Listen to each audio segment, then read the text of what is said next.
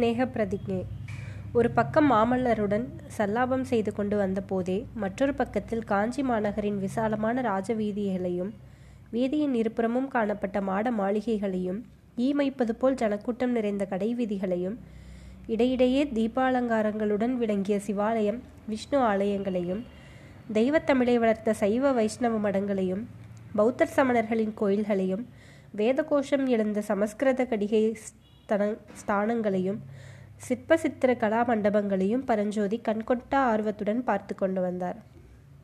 எட்டு மாதங்களுக்கு முன்பு அவர் தெற்கு கோட்டை வாசல் வழியாக பிரவேசித்த அன்றிரவு இருந்ததை காட்டிலும் இன்று நகரின் கலகலப்பும் கலையும் அதிகமாயிருந்தன. அன்றைக்கு யுத்த செய்தி திடீரென்று வந்திருந்தபடியாலும் கோட்டை வாசல்கள் சாத்தப்பட்டு நகரமெல்லாம் ஒற்றர் வேட்டை நடந்து கொண்டிருந்தபடியாலும் காஞ்சி நகரம் அப்படி பொலிவிழந்து காணப்பட்டது போலும் அந்த ஆரம்ப பீதிக்கு பிறகு ஜனங்கள் மறுபடியும் ஒருவாறு மனோதைரியம் அடையவே எல்லா காரியங்களும் வழக்கம் போல நடந்து வருகின்றன போலும். ஆனால் இதெல்லாம் எத்தனை நாளைக்கே? அதே சீக்கிரத்தில் மீண்டும் இந்த சௌந்தரிய நகரம் அழகும் பொலிவும் இழந்து இருளடைந்து ஜனசூன்யமாக தோன்றப் போகிறதல்லவா? இந்த எண்ணங்கள் எல்லாம் மாமல்லரின் ரதத்தில் வந்து கொண்டிருந்த போதே பரஞ்சோதியின் உள்ளத்தில் இடையிடையே எழுந்து கொண்டிருந்தன. ஏகாம்பரநாதர் கோயில் சன்னதிக்கு வந்ததும் அந்த திவ்ய சன்னதியின் மகோன்னதமான தோற்றத்திலிருந்தே அதுதான் ஏகாம்பரர் கோயிலாக இருக்க வேண்டும் என்று பரஞ்சோதி ஊகித்து தம்முடைய ஊகம் சரிதானா என்று மாமல்லரை வினவினார். ஆம் தளபதி இந்த சந்நிதிக்கு இதற்கு முன்னால் நீர் வந்ததே இல்லை அல்லவா? என்று மாமல்லர் கேட்டார். இல்லை வந்ததில்லை. முந்தடவை இந்த நகரத்திற்குள் நான் பிரவேசித்த போது ஏகாம்பரர் சன்னதியைத்தான் தேடிக்கொண்டு வந்தேன். ஆனால் இந்த இடம் வரையில் அன்றைக்கு வந்து சேர இயலவில்லை. கொஞ்சம் ரதத்தை நிறுத்த சொல்லுங்கள். காஞ்சியின் இருதய ஸ்தானத்தை நன்றாக பார்க்கிறேன் என்றார் பரஞ்சோதி. கோயிலுக்குள்ளே ஒரு தீப வரிசைக்கு பின் இன்னொரு தீப வரிசையாக முடிவின்றி ஜொலித்து கொண்டிருந்த அலங்கார தீபங்களையும் கோயிலுக்கெதிரே கம்பீரமான தேர் நின்ற நார்ச்சந் சந்தியையும் தேரடியிலிருந்து நாலா பக்கத்திலும் பிரிந்து சென்ற தேரோடும் வீதிகளையும் குன்றுகளைப் போல பல வகை புஷ்பங்கள் குவிந்து கிடந்த கடைகளையும் தேங்காயும் கதலியும் மலைமலையாய் குவிந்து கிடந்த கடைகளையும் அற்புதமான சிற்பத்திரமுள்ள தூண்களின் மேலே அமைந்த நூற்றுக்கால் மண்டபங்களையும் பரஞ்சோதி பார்த்துவிட்டு ஆஹா புலிகேசியின் காதலுக்கு காரணம் இல்லாமல் போகவில்லை என்றார். புலிகேசியின் காதலா? என்ன சொல்கிறீர் தளபதி என்று மாமல்லர் கேட்டார். புலிகேசி இந்த காஞ்சி சுந் சுந்தரியின் மேல் கொண்டிருக்கும் காதலை பற்றி வீரர் வஜ்ரபாகு எனக்கு சொன்னார். காஞ்சி எனும் பெயரை கேட்டதும் காதலியின் பெயரை கேட்டால் காதலனுடைய முகத்தில் என்ன மாறுதல் உண்டாகுமோ அம்மாதிரி மாறுதல் புலிகேசியின் முகத்தில் உண்டாயிற்றாம். தளபதி வீரர் வஜ்ரபாகு எவ்வளவுதான் சாமர்த்தியசாலியானாலும் அப்படி துணிந்து புலிகேசியிடம் போயிருக்க கூடாதல்லவா? உம் கருத்து என்ன? என்று மாமல்லர் கேட்டார்.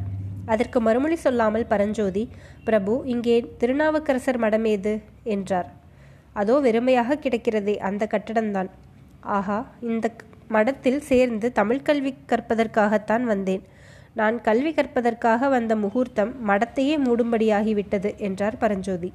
நரசிம்மவர்வர் மீண்டும் இளநகை புரிந்துவிட்டு பல்லவ குலத்திற்கு நீர் எவ்வளவோ மகத்தான சேவைகளையெல்லாம் செய்ய வேண்டும் என்று ஏற்பட்டிருக்கும் போது நாவுக்கரசரின் சீடராக நீர் எப்படி போயிருக்க முடியும்? அதோடு என்னிடம் நீர் தமிழ் பயில வேண்டும் என்பது தெய்வ தமிழ் மொழியை அளித்த இறைவனுடைய சித்தமாக ஏற்பட்டிருக்கிறதே.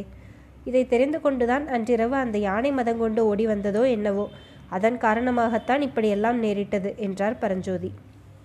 உடனே சற்றென்று நினைத்து கொண்டு ஐயா ஆயனரும் சிவகாமியும் சுகமாயிருக்கிறார்களா? என்று கேட்டார். சிவகாமி என்ற பெயரை கேட்டதும் மாமல்லரின் முகத்தில் ஏற்பட்ட மாறுதலை பரஞ்சோதி கவனியாமல் போகவில்லை. ஆஹா காதலை பற்றிய வஜ்ரபாகுவின் கூற்றுக்கு மாமல்லரே உதாரணமாக இருக்கிறார் என்று மனதில் எண்ணிக்கொண்டார். மாமல்லர் மறுமொழி கூறிய போது அவருடைய குரலிலே கூட மாறுதல் இருந்தது. சுகமாயிருக்கிறார்கள் என்றுதான் அறிகிறேன் தளபதி. ஆனால் அவர்களை நான் பார்த்து பல மாதங்களாயின. ஆயனரின் பழைய அரண் அரண்ய வீட்டில்தான் அவர்கள் இருக்கிறார்கள்.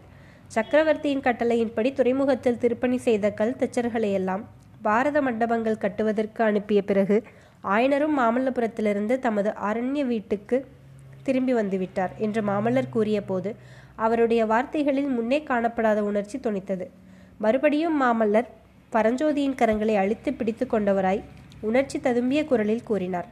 தளபதி பல்லவ சாம்ராஜ்யத்திற்கு எவ்வளவோ சேவை சென்று சேவை சென்ற எட்டு மாதத்தில் செய்திருக்கிறீர். இன்னும் எவ்வளவோ செய்ய போகிறீர்.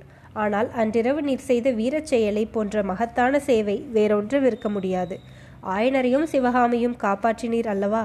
அந்த செயலை நான் எவ்வளவு தூரம் பாராட்டுகிறேன் என்பதற்கு இதோ அடையாளத்தை பாரும் என்று கூறி அன்று மதையானை மீது பரஞ்சோதி எறிந்த வேலை எடுத்து காட்டினார். மாமல்லரின் உணர்ச்சி ததும்பிய வார்த்தைகளினால் பரஞ்சோதியின் மனமும் கனிந்திருந்தது. எனவே அவர் மறுமொழி கூற முடியாதவராய் மாமல்லர் நீட்டிய வேலை வாங்கிக் கொள்வதற்காக ஒரு கையினால் அதன் அடிப்பகுதியை பிடித்தார். நரசிம்மவர்மர் வேலை கொடுக்காமல் தாமும் அதை ஒரு கையினால் பிடித்து கொண்ட வண்ணம் சொன்னார். இந்த ஏகாம்பரர் சன்னதியில் நான் எத்தனையோ தடவை எனக்கு ஒரு உற்ற நண்பனை அளிக்க வேண்டும் என்று பிரார்த்தனை செய்திருக்கிறேன்.